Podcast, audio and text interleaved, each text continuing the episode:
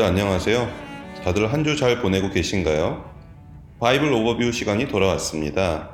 출애굽 이후 광야의 시절을 거치며 드디어 조상 아브라함과 이삭과 야곱에게 허락하신 약속의 땅에 들어갔습니다. 약속의 땅에 들어가기 전에 하나님은 이스라엘에게 율법을 허락하셔서 약속의 땅이 들어간 이후에도 하나님을 사랑하고 이웃을 사랑하며 살아가기를 원하셨습니다. 지난주까지 나눈 주제들은 창조, 타락, 아브라함과 하나님의 언약, 모세와 출애굽, 약속의 땅, 율법 이렇게 총 7가지의 주제를 가지고 여러 가지 생각들을 나누었었는데요. 그 다음 주제는 왕들, 킹스입니다.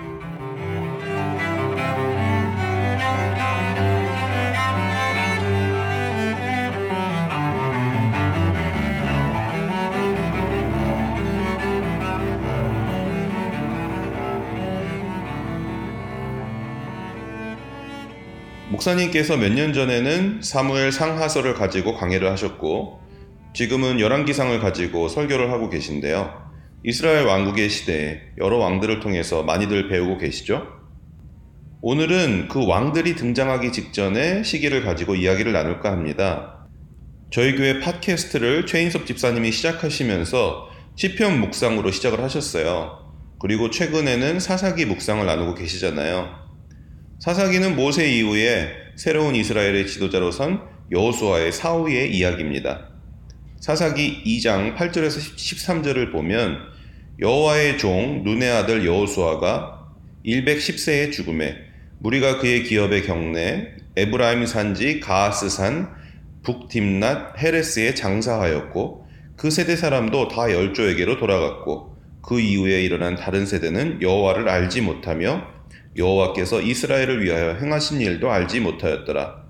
이스라엘 자손이 여호와의 목전에 악을 행하여 바알들을 섬기며 애굽 땅에서 그들을 인도하여 내신 그 열조의 합, 열조의 하나님 여호와를 버리고 다른 신 곧 그 사방에 있는 백성의 신들을 쫓아 그들에게 절하며 여호와를 진나, 진노하시게 하였을 때 곧 그들이 여호와를 버리고 바알과 아스다롯을 섬겼으므로 이렇게 쓰여져 있어요. 여호수아의 리더십 아래에서 가나안 땅에 잘 정착하기는 했지만 최 집사님 묵상에서 나누어 주신 것처럼 부모 세대는 자녀들에게 신앙을 전달하는 데 실패하게 됩니다. 하나님을 잊은 사람들은 눈에 보이지 않는 하나님과 멀어지게 되고 당장 눈에 보이는 쾌락을 허락하는 이방의 우상을 섬기게 됩니다. 그 결과로 하나님의 심판을 받게 되고 이방 민족의 침략에 신음하면 또 하나님이 사사를 보내주셔서 구원하시고 그 사사가 다스리는 동안에는 하나님을 섬기다가 그 사사가 죽으면 다시 타락하게 되는 이 반복되는 내용이 사사기의 주된 이야기입니다.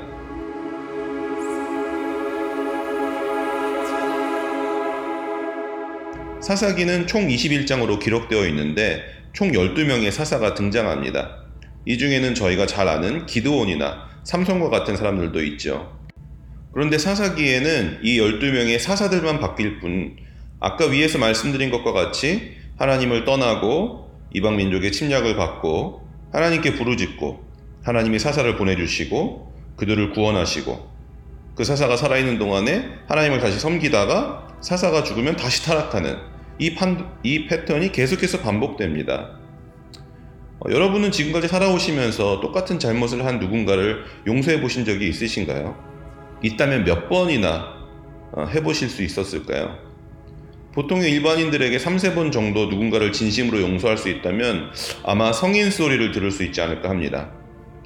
근데 사사기에 나온 이스라엘은 3, 4번도 아니고 7번도 아니고 12번씩이나 같은 잘못을 저지르거든요.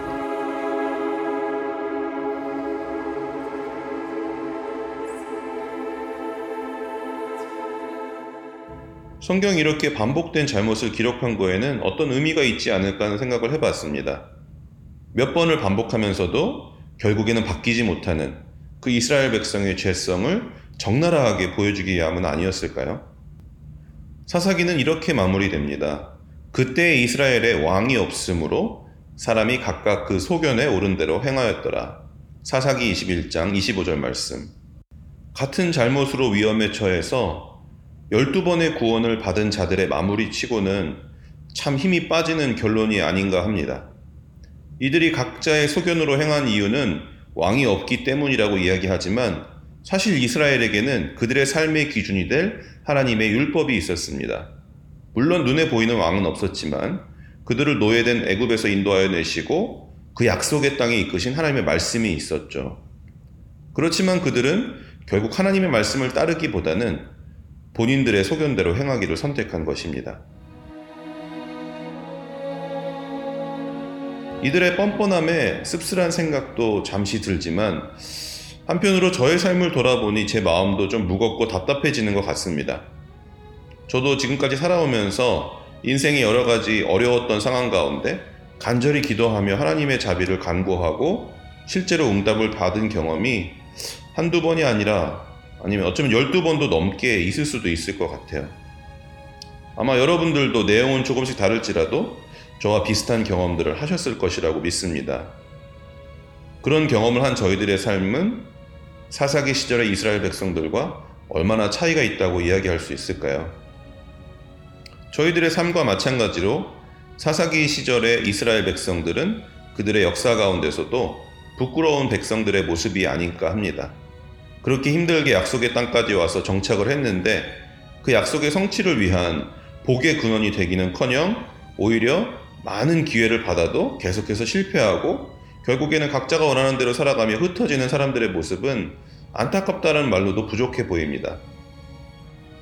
그럼에도 불구하고 저희가 절망하지 않을 수 있는 것은 처음부터 우리의 소망은 사람에게 있는 것이 아니라 하나님에 있기 때문이 아닐까요?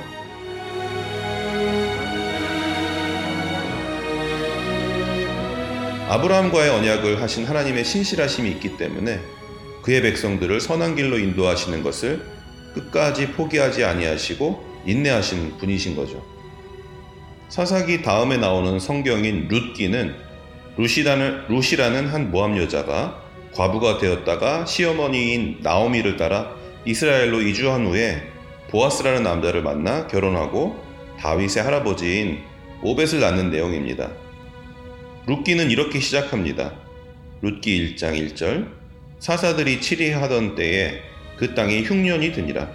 유다 베들레헴의 한 사람이 그 아내와 두 아들을 데리고 모압 지방에 가서 우고하였는데 소망이 없어 보이는 사사기의 때에도 하나님은 일하기를 멈추고 계셨던 것이 아니었습니다. 물론 광야에서와 같이 불기둥과 구름기둥으로 모든 사람들에게 드러나시진 않았지만 루시라는 한 이방 여인을 통해서 그 다음의 시대를 준비하고 계셨던 것이었습니다.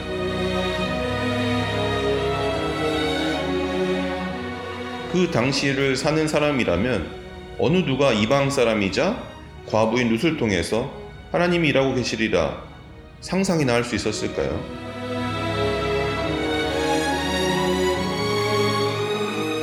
룻이 특별히 어떤 일을 행했거나 아니면 특별히 신앙적이거나 영적인 것을 한 것은 아니었습니다. 특별하지는 않았지만 그녀는 자신의 삶에서 주어진 역할들에 진실되게 임했고 주변의 사람들을 사랑으로 섬겼습니다.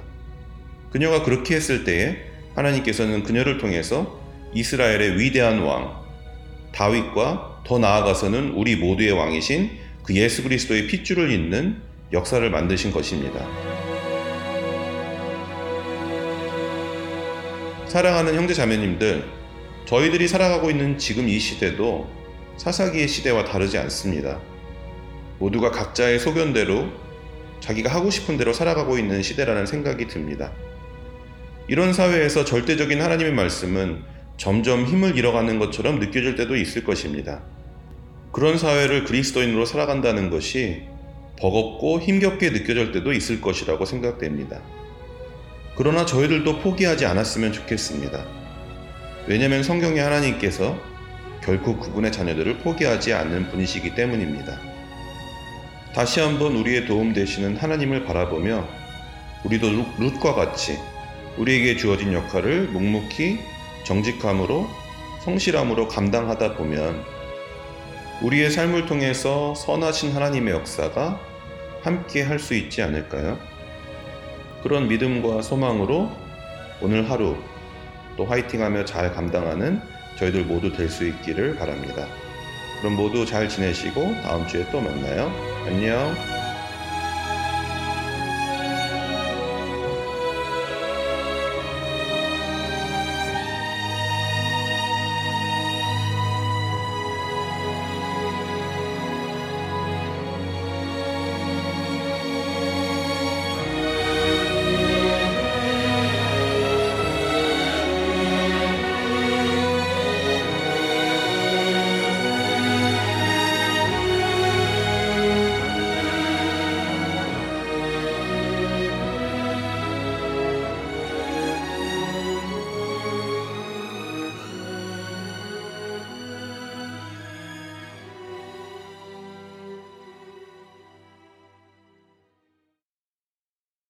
복음으로 하나 되는 교회 GCC 팟캐스트